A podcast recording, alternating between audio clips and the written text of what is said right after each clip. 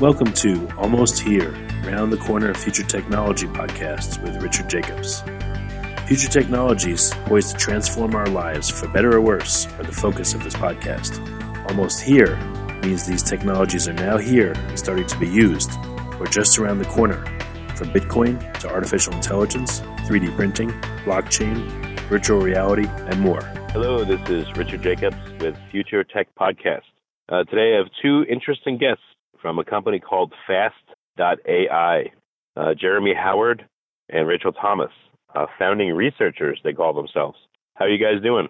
Hi there. We're doing well. Good. Welcome to the Future Tech Podcast. Thanks so much for coming. I appreciate it. Thank you. It's great to be here. Thank you, Rich. Yeah, so for starters, I always find it's better to have the guest introduce themselves and tell what they do. Uh, you know, I tend to screw it up. So yeah, if you guys would, you know, please let me know what Fast.ai does and what you guys do there. Okay, um, Fast.ai is trying to make deep learning, which is a kind of area of AI where a ton of breakthroughs are happening right now, more accessible and easier to use. Um, and so traditionally, a lot of materials in this field kind of assume you have a graduate level math background and are very exclusive.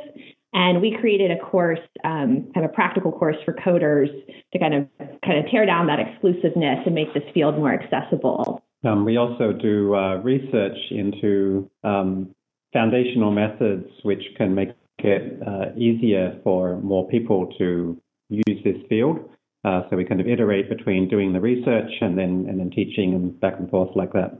Yeah. So all right, we'll we'll get into deep learning and artificial intelligence in a minute, but let's start from a different angle. What makes it inaccessible to uh, people and companies that would consider using it? Do they not even know what it's capable of? Do they just think it's like the movies and the Terminator? I mean, what, what are the stumbling blocks that your educational work and your um, smoothing the way helps do? Um, so there are, there are a lot of stumbling blocks. Um, one is that, and this is starting to change a little bit, but a lot of experts in the field weren't actually writing down or sharing the practical information you needed for a while. Um, and so, kind of people publish these theoretical papers that don't actually have the information you would need to implement this. Um, is one big issue.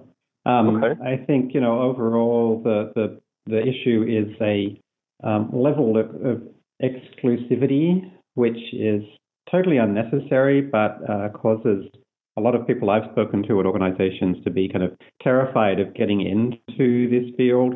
It it seems like you need a PhD from Stanford and uh, 10 plus years of expertise, and that you can only have you know gone to one of a small number of exclusive institutions, and that you need millions of GPUs and a huge expensive cluster and petabytes of data um, and all of this exclusivity, it's very self-serving, I think, to the people that have promoted this uh, idea. Um, but it's left a lot of organizations feeling like they that this is possibly beyond them and that they wouldn't know um, even where to start. I think increasingly um, more and more organizations are aware that deep learning is something which could make a significant difference, and that's changed. Um, about two and a half years ago, I, I did a talk which ended up on TED.com, which introduced the potential of deep learning. And at that point, that was a key issue, was that people just didn't know this is a thing and that this is such a world-changing thing. Um, over in the last two and a half years, I think things have changed so that now a lot of people are aware of the power of this, but they're not aware of how how they could do it themselves. Well, let's start uh, gently. So, what is you know talk about what is artificial intelligence and then talk about deep learning specifically. What's different about it versus this umbrella term AI? Uh, so deep learning is a very specific class of algorithms, also referred to as uh, many layered neural networks. Um, and okay. deep learning is typically applied to kind of very specific problems. Sometimes people talk about like artificial general intelligence, you know, and this idea of kind of creating a computer that's a bit like a human. Whereas in deep learning, um, that's kind of like using neural nets for a specific task. Like I want to be able to recognize pictures, or I want to be able to recognize speech and you know write it in text. So artificial intelligence is you know one of these rather umbrella terms that is possibly so vague as to be meaningless.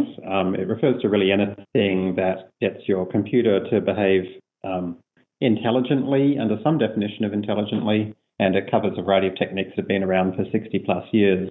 This particular approach that Rachel's talking about of using multi-layered neural networks, um, although it's been around for a long time, it's only been the last five or six years that it's really started producing state-of-the-art results. But what's um, really interesting about it is that it's it's fundamentally an exponential technology, which kind of means that the more time that goes on, it gets multiplicatively better. So since that time, five or six years ago, when it started achieving a handful of state-of-the-art results, it's improved multiplicatively every year since then, um, now reaching the point where it is um, exceeding human performance at some pretty um, human types of things, such as recognizing the contents of images or uh, understanding spoken Chinese or English speech. Hmm. Okay, so what makes deep learning particularly suited to being a useful uh, type of AI versus you know just a neural network or uh, you know machine learning well, or these other buzzwords that people hear about? Like, it is just how does it work? Network. So so so deep learning is a neural network which has got more than one hidden layer. So basically, neural networks have been around for many decades. Um, it turns out that if you add more hidden layers, they become exponentially more powerful and they require, um, as opposed to if you only have one, it turns out it requires exponentially more memory, which is a bad thing. So this uh, increase in the number of layers in neural networks has um, had huge consequences. Um, basically, empirically, I think is the most um, compelling evidence here that not only are um, uh, deep learning or deep neural networks the best approach for um, the, the vast majority of computer vision problems, most natural language processing problems, uh, increasingly time series and structured data analysis problems. Um, but as I mentioned before, furthermore, they're actually showing better than human performance uh, in areas like understanding language and understanding pictures, which, you know, there's never been a technology which has, you know, just empirically achieved anything like these results before. Yeah, so far it kind of seems like almost any problem it's applied to, it gets state of the art results in.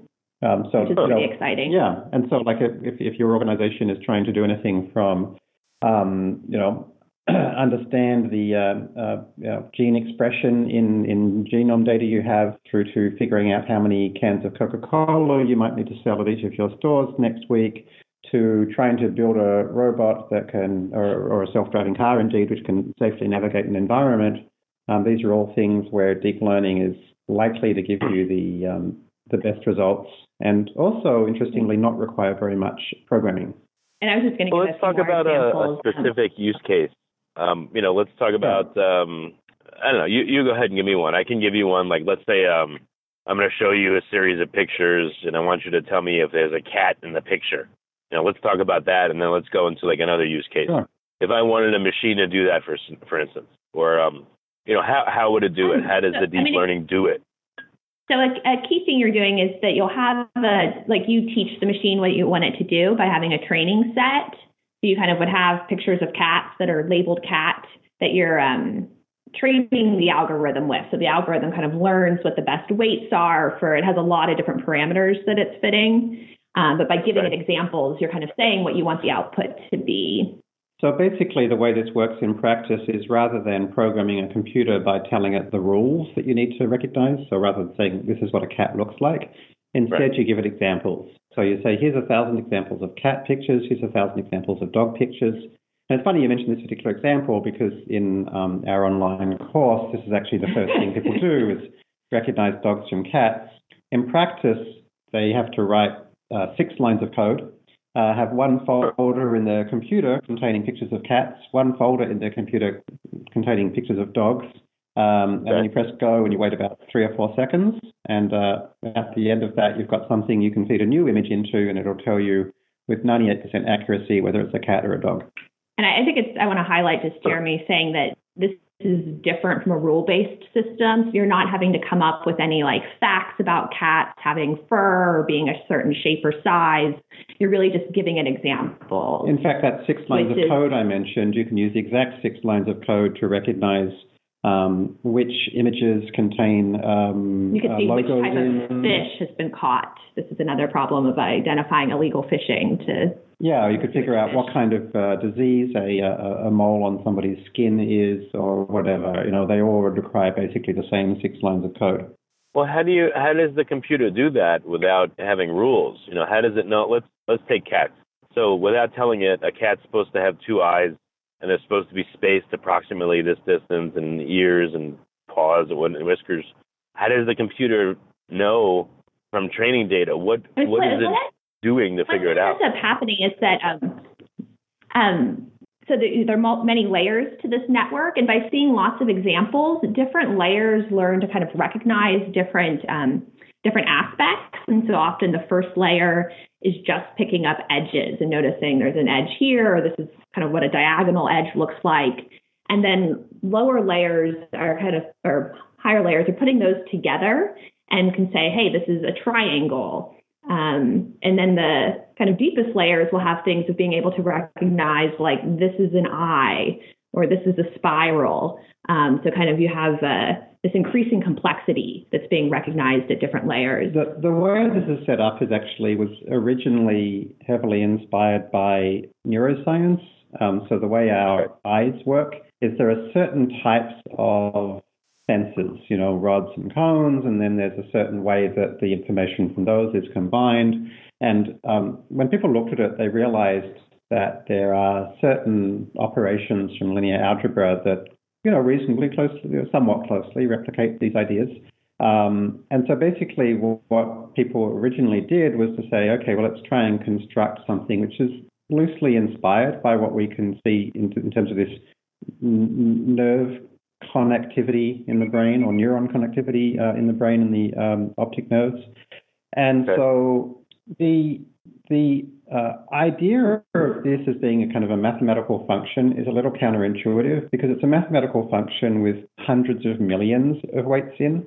So um, mm. although you know it works exactly the same way as learning any other parameters in a function, um, it's at such a scale that you know it's able to create this kind of hierarchy that Rachel described, where it can learn to recognize edges and combine them into corners, and then combine them into textures, and then combine that into recognizing fur, and then combine that into recognizing ears, and then combine that into recognizing heads. Um, it, it's it's really the scale of this is well beyond anything that we can kind of intuitively understand, and so it kind of manages to do things which at first glance seems surprising for something that is actually incredibly simple. And this, there's actually a theorem decades ago that kind of anything could be represented with a neural network. Um, but at that point, there wasn't the computational power for it to work in practice or the quantity well, of data con- needed. All right, let's continue with the example. So we show it um, pictures of cats, labeled cats. You know, so you probably show it drawings of cats and big fat ones and skinny ones and ones with one ear and you know, I guess a range. Um, then you show it a new picture that's not labeled, and you ask it to identify if that is a cat or not. And you said you've gotten it to like 98% accuracy that it can recognize a cat, right? Right, right. And you okay. know, in practice, it's probably higher than that. I mean, the, the data sets that we work with, or everybody pretty much works with, are, are very noisy. So when we actually looked at the 2% mm. that it was getting wrong, quite often it turned out that it had not been labeled correctly in the first place, or it didn't actually contain a cat or a dog, or that it was a um, you know, an advertisement for a cat that didn't actually contain a picture of a cat in it or whatever. Or it was kind of blurry and we couldn't even tell what it was. Yeah. Right, right, right. Gotcha. Okay. And, um, and it's also important to note that um, you're not just showing the network cats, you're also showing it pictures of things that are not cats. And so our, in our example of um, cats and oh. dogs, you're showing it both cats and dogs. Um, but there, I mean, there's a huge competition where they show uh, 1,000 different categories of images.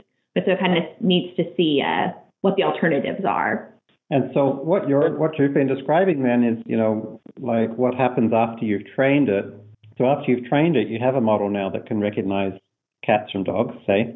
Um, the actual training, you know, uh, using the lines of code that we developed takes, you know, three or four seconds. Um, then the next stage is to go out into the wild and use that. So you might, uh, you know, put that on your mobile phone and create a little app out of it, and now you can point your um, mobile phone's camera at something, and that once it's trained, it only takes about 0.02 seconds um, for it to recognize what something is. And so that's why this works really well for self-driving cars, for example. So increasingly, people are using exactly this approach in self-driving cars in order to figure out, you know, are there any pedestrians around? Um, are there any trees that we're about to run into? Whereabouts is the middle of the road? And so forth, um, using basically exactly the same kind of approach that we just described.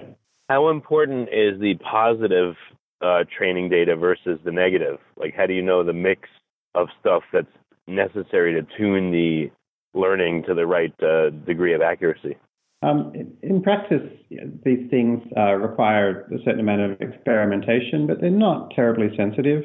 Um, in general, if you're um, if if the data that you train with has a similar mix to the data that you're likely to see in the wild, um, that's likely to be a good rule of thumb.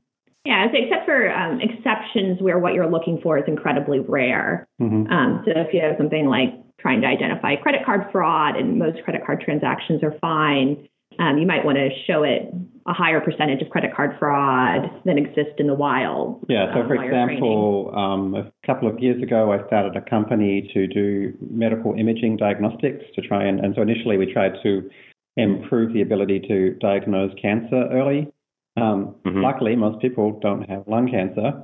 So we grabbed, you know, a thousand examples of people that did have cancer and 5,000 examples of people that didn't have cancer um, because we you know, wanted to make sure we had enough examples of cancer that the system could learn what it looked like. And this was using CT scans, so images. Right. Okay. Sure. So, uh, yeah, that's interesting. Um, so let's let's talk about the cancer example. What was the accuracy sure. of it finding cancer versus what was the accuracy of it? Uh, like, uh, what was the accuracy of the false positive versus the false negative? That's my question. Sure. So, I mean, you can always tune that to any kind of combination you want because it returns a probability. So, what right. we did was we um, calibrated it uh, and compared it to a panel of four human radiologists. Um, and what we found was that, not surprisingly, the human radiologists prefer to be conservative. So, they had a um, 7% false negative rate. So, they missed the cancer 7% of the time. Um, we didn't have any false negatives in our in our sample, wow. comparative sample. And then for false positives, um, I can't remember the exact numbers, but basically it was very, very high for the humans, like over half, I think, were false positives. And really? we were, um, I think we were like 50% better or something. Like we, we, certainly our false positives were a lot rarer, which meant if you used a system like that, not only would you have less people um, you know, with cancer failing to be noticed, uh, you would also have a lot less unnecessary biopsies. Um, but much more importantly, the computer can do it in well under a second, whereas uh, um, a human takes 10 to 15 minutes. Um, and there's a huge shortage of doctors in the world, um, in the developing world in particular. There's a 10x to 20x shortage. So this kind wow. of technology, um, you know, could could save millions of lives. And, and often these systems would be used together with a human. And so you could have a computer kind of flagging, like, these are the ones we definitely want to show to the human radiologist, which allows the human radiologist to kind of work much more quickly when they're working in partnership with a, a diagnostic system. Yeah. So once you once you trust the um, the AI system, it gives you a, like a confidence level, a probability, right? So the ones that aren't absolute, I guess the lower confidence levels would be given to a human to look to double check, right? Right. I mean, and also perhaps more importantly, it points out the areas which may have issues. Uh, so it allows the human to, to focus in on the interesting parts of the image. Um, it actually takes, the reason it takes 10 to 15 minutes is it just takes a really long time to study every part of every slice of a CT scan. So if a computer can kind of let you know you know, these are the three bits that you're likely to be interested in. That's going to save mm. a lot of time and also make them more accurate. That's very interesting. Okay. Um, so, what do you see are the stumbling blocks? You said you talked about people being terrified at one point. When uh, do you approach industry, or does, or does industry come to you and say, "Hey, we heard about this deep learning stuff. Do you think it'll work for our application?" Like, or does both happen? And And when it happens, what are the fears that companies and people have about employing a system like this? Um, so we kind of, because we're just small, you know, we have to take more of an approach of people come to us, and not only do people come to us, but people come to, you know, the online course that we have created. We don't have time to do really any consulting. Um, so people, yeah, so people seem to find us. Um, there's over 50,000 people have started the course already. Um, wow. And then we have these um, forums uh, where uh, these people then talk to us and to each other about what kinds of things they're they're working on. so we know that people who have been through the course have done everything from um, uh, analyzing uh, the noises heard in rainforests to find uh, examples of illegal logging, through to tracking mouse movements oh. in you know uh, huge um, kind of anti-fraud systems to try and predict uh, fraudsters, uh, through to trying to um, uh, improve the accuracy and performance of uh, radiology in Africa, uh, and so forth. So people kind of um, yeah, so people hear about us one way or another. They they do the course. They see dozens of examples of the uh, results in a wide variety of areas, and we're constantly then kind of telling our students like you know this week you should try to you know apply this to a project that you're interested in or you have access to and try and use these kinds of techniques. But during the course, uh, people end up yeah, building a lot of um, a lot of cool stuff. And then after the course, people tend to stick around in this forum community and uh, keep on keep on telling us about what they're doing and asking for help and giving others help. So it's kind of trying to create a really high leverage approach by having every student that's gone right. through this course effectively become part of a peers helping peers community. And, and one message well, we're me, still trying to get out yeah, to companies. Oh, I would just say a lot of companies still think that they need to hire a Stanford PhD to be able to do this. Um, and so we're tr- really trying to get the message out there that they can train the smart employees they already have to be able to do this. I mean, not only can they, but probably they it's, should. It's easier, yes. because you know, if you hire um, some uh, uh, computer science or math PhD straight out of university, they're not going to understand very much about the mechanics of you know um, selling cans of soda or right. um, you know uh, saving rainforests or or indeed you know identifying lung cancer. Um, whereas the people who are inside your organization are there because they do know a lot about this stuff, and so it's you know we found it's actually much easier to teach the domain experts how to use deep learning as a tool than it, each, than it is to teach people that already understand deep learning how to kind of have that uh, deep, nuanced understanding of, of, of, the kind of strategy inside some domain so that they actually recognize what problems to solve and how to make kind of, um, you know, thoughtful decisions and compromises and so forth. Um, tell me more about the course. Does it cost? How much is the cost? How long is it? Um, do you have different levels or is it just one course? So the course is completely free um, and it's available at course.fast.ai. Um, and it came out of we taught an in-person course at the University of San Francisco's Data Institute, um, and that was taught in person to 100 students, and we recorded everything and put it online. Um, and the part one of the course was a seven-week evening course with the expectation that students would spend about 10 hours a week on it, so 70 hours total. And then we just finished teaching of part two of the in person, and we're going to release that online soon. And so part one um, describes itself as practical deep learning for coders. So it assumes that everybody who takes it has had at least one year of coding experience. And the idea is that by the end of it, you're going to understand all of the current best practices in the areas for which deep learning is a you know reasonably mature um, technology. Part two, um, which we've finished recording and we're just uh, working on getting it online now, um, on the other hand, is the uh, cutting edge um, deep learning research for coders. And so this is for people who have finished part one and want to go to the next level of understanding the most recent research papers and perhaps uh, working on fairly novel problems. Um, the you know as Rachel said, it, it, it, doesn't cost anything because for us this is a entirely a uh, um, it's a mission for us. You know, we basically think that this has the potential to, and in fact, we know now from the results of our early students that, that, that, that this is um, having a hugely positive impact on the world when people who, you know, are all over the world are actually taking this and making a difference by using this technology. So one, one example that I'm really fond of is a, a, a fellow in India who has used this to build a system that can help farmers in India um, basically with their insurance claims um, by using deep learning to analyze uh, all of the satellite imagery of India.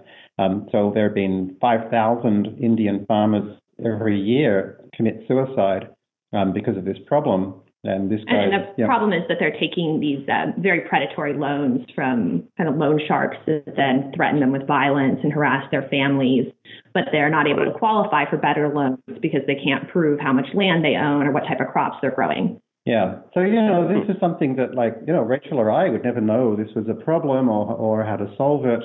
Um, but one of our students um, is right in the middle of all of that. And so he, he immediately recognized that this kind of technology would be very helpful here, and he's started doing it. And he was part of our international fellowship program. So with the in-person version, we had both diversity fellowships and international fellowships um, because we really wanted to broaden the scope of who uh, who's doing deep learning. What are some of the um, you know you talked about this application, which is interesting and unusual. What's the um, some of the most unusual applications of uh, deep learning you've seen were impactful. What do you think? You know, you talked about identifying cancer, which is tremendous, and you know, land and rights in uh, India. But anything else that's like strange or amazing to you that just blows you away that it's possible that it can be done? One of our students is a um, natural language researcher in Pakistan. And Pakistan has 70 spoken languages, and none of them have that many resources. And as part of our course, he put together the largest corpus of Urdu text that's been assembled and trained word embeddings on that. Um, and that'll be a really helpful resource for anyone studying Urdu or trying to translate other materials into or out of the language. In fact, the, the, so this is already this approach has already been widely used in the English language. Um, whenever you use Google Translate, you're basically using that kind of system. Um, the Chinese company Baidu has a speech recognition system that can recognize both English and Mandarin speech more accurately than um, humans can. So with this kind of approach now, we you know this is the kind of thing which can allow folks that speak Urdu in Pakistan to also use this technology. Um, I think overall the most impactful um, areas that I'm aware of, I think medicine is the most impactful area. Um, there's a hospital in Los Angeles, for example, that actually has data scientists go on rounds with doctors every morning and they've been using deep learning to predict the mortality of every patient in order to understand which patients need a um, higher level of, of medical care.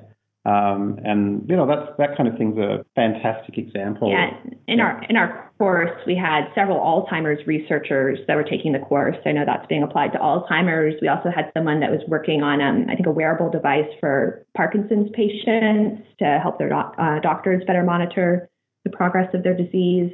Yeah, so I think overall medicine would be one of the most uh, socially impactful areas. Um, I mean, financially, though, obviously, self-driving cars is hugely important. There's plenty of people using this for, you know, the very high-value uh, area of, of kind of equity trading and hedge funds and bonds and so forth. And this also just uh, reminds me, um, a lot of our students, um, particularly kind of those in other countries, are working on more obscure applications um, don't have access to you know these huge uh, computation centers or servers with tons of GPUs. And so in our both in our research and in our teaching, we're really interested in ways to best leverage this technology for people with few resources. So we're interested in people who have small data sets, who can't afford much GPU time. Um, so that's a real area of focus for us that's not necessarily an area of focus kind of for the rest of uh, um, deep learning. I, I have a question that'll probably stump you because I've never gotten an answer to it. How much training data is enough for a given application? And are there formulas you can use to get you to a certain confidence level? Like everyone tells me, oh, you just need a lot of it. Well, what's a lot of it? How do you know? Yeah, so I mean, it's both a very easy and a very hard question. Um, it's very easy because um, there's some level of model performance which is going to do what you need to do. So if you need something that's capable of safely driving a car or something which can recognize tumors better than doctors or whatever, you know, there's some benchmark level. And so it's actually very easy just to take whatever data you currently have and train a model and see if it's good enough. And if it's not, um, you can actually extrapolate very easily. You can try using half of that data and then a quarter of that data and then a tenth of that data. And you can basically extrapolate the curve um, of performance versus amount of data. And then that tells you exactly, well, very close to exactly how much data you'll need to get the performance that you need. The um, good news is that with deep learning nowadays, often you don't need very much data because of something called transfer learning, which is becoming increasingly important, which is basically, it turns out that you can use a model that's been trained on a fairly different problem um, and basically take that model and use it as the starting point for training your model. And it often means that you need orders of magnitude less data, and you also get um, much uh, fewer errors. Um, so with transfer learning, often it's not actually about how much data do I need, but are there other cheap to find and access data sources that I could use to create a starting point model for transfer learning?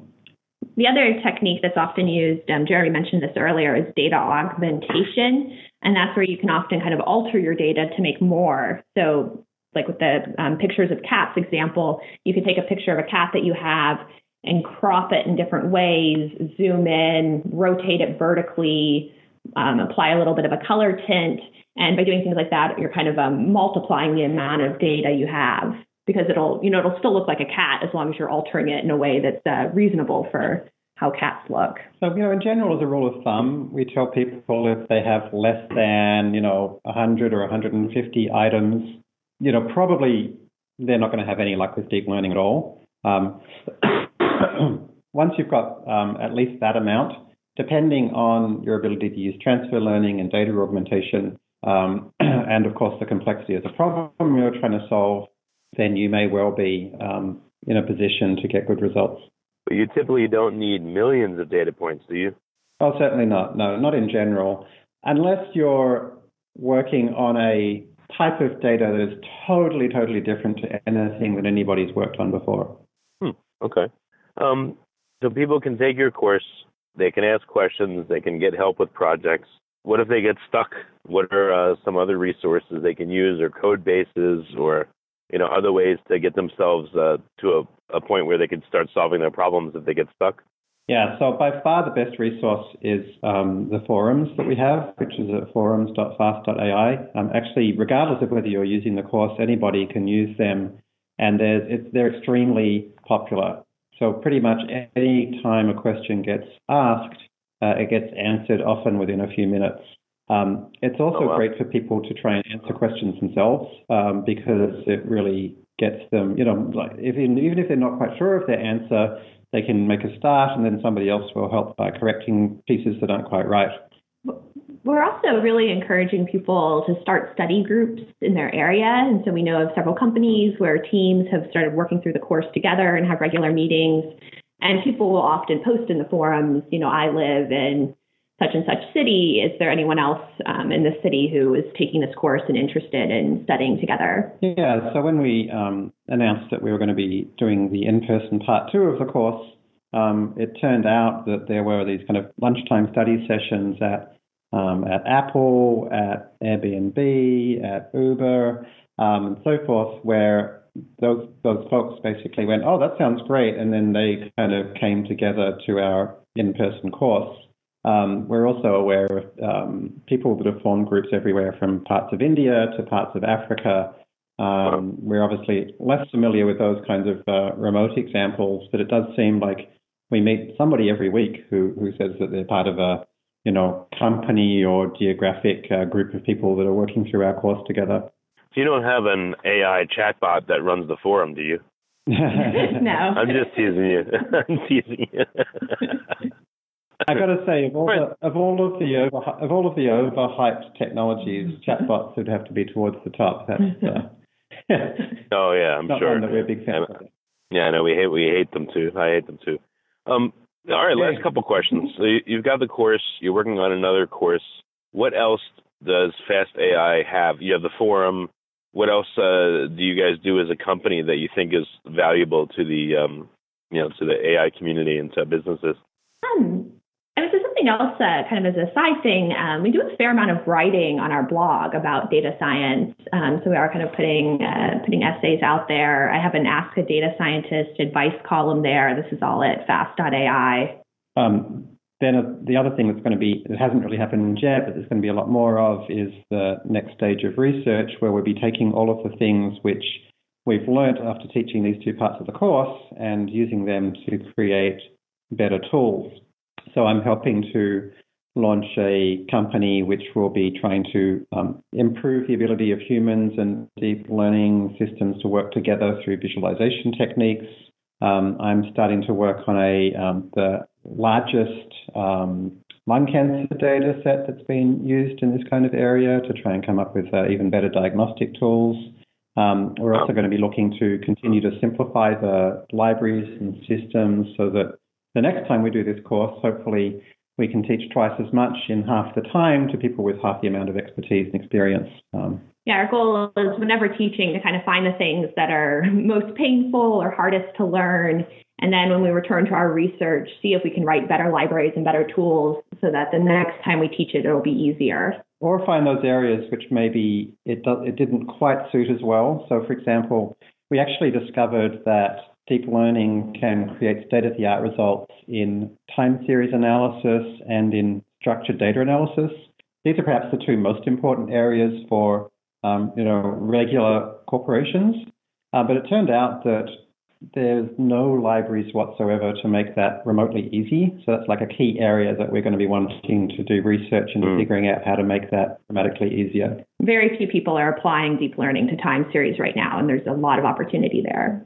What does that mean, time series data? Like, what's an example? Um, so, sales. Oh. Yeah, sales. I would say so sales data. So anything where you have, yeah, like daily uh, daily sales or profits. Um, or okay. you know, number of people that are um, going to your hotels, or the um, measurements that you're getting from the um, sensors inside your um, oil wells as you drill. Oh wow! Uh, or basically any any kind of IoT sensor would be a time series. Any kind of um, uh, corporate financial indicators will be time series uh, any of the kinds of uh, technical indicators that are used in um, hedge funds are all time series. Mm. Okay, that makes. Oh, also right. in, in, in, medicine, you know, uh, ECGs um, uh, or um, electronic medical records, uh, they're all time series as well. Okay, well, very good. Last last question I have, and this is just uh, for my own curiosity. I've heard that um, AI systems sometimes will produce results and you don't understand how it did it. It'll it has its own literal like machine intelligence. It'll, there'll be emergent things that come from the AI that were unexpected. Do you have any examples right. of that? Anything that was like, whoa, that's pretty cool. Oh yeah, I mean that the the lung cancer example I gave was exactly like that. There there was four of us on that team. None of us had any medical background at all. And we were like, whoa, this thing is diagnosing cancer better than top radiologists. Um, we had no idea how it was doing it.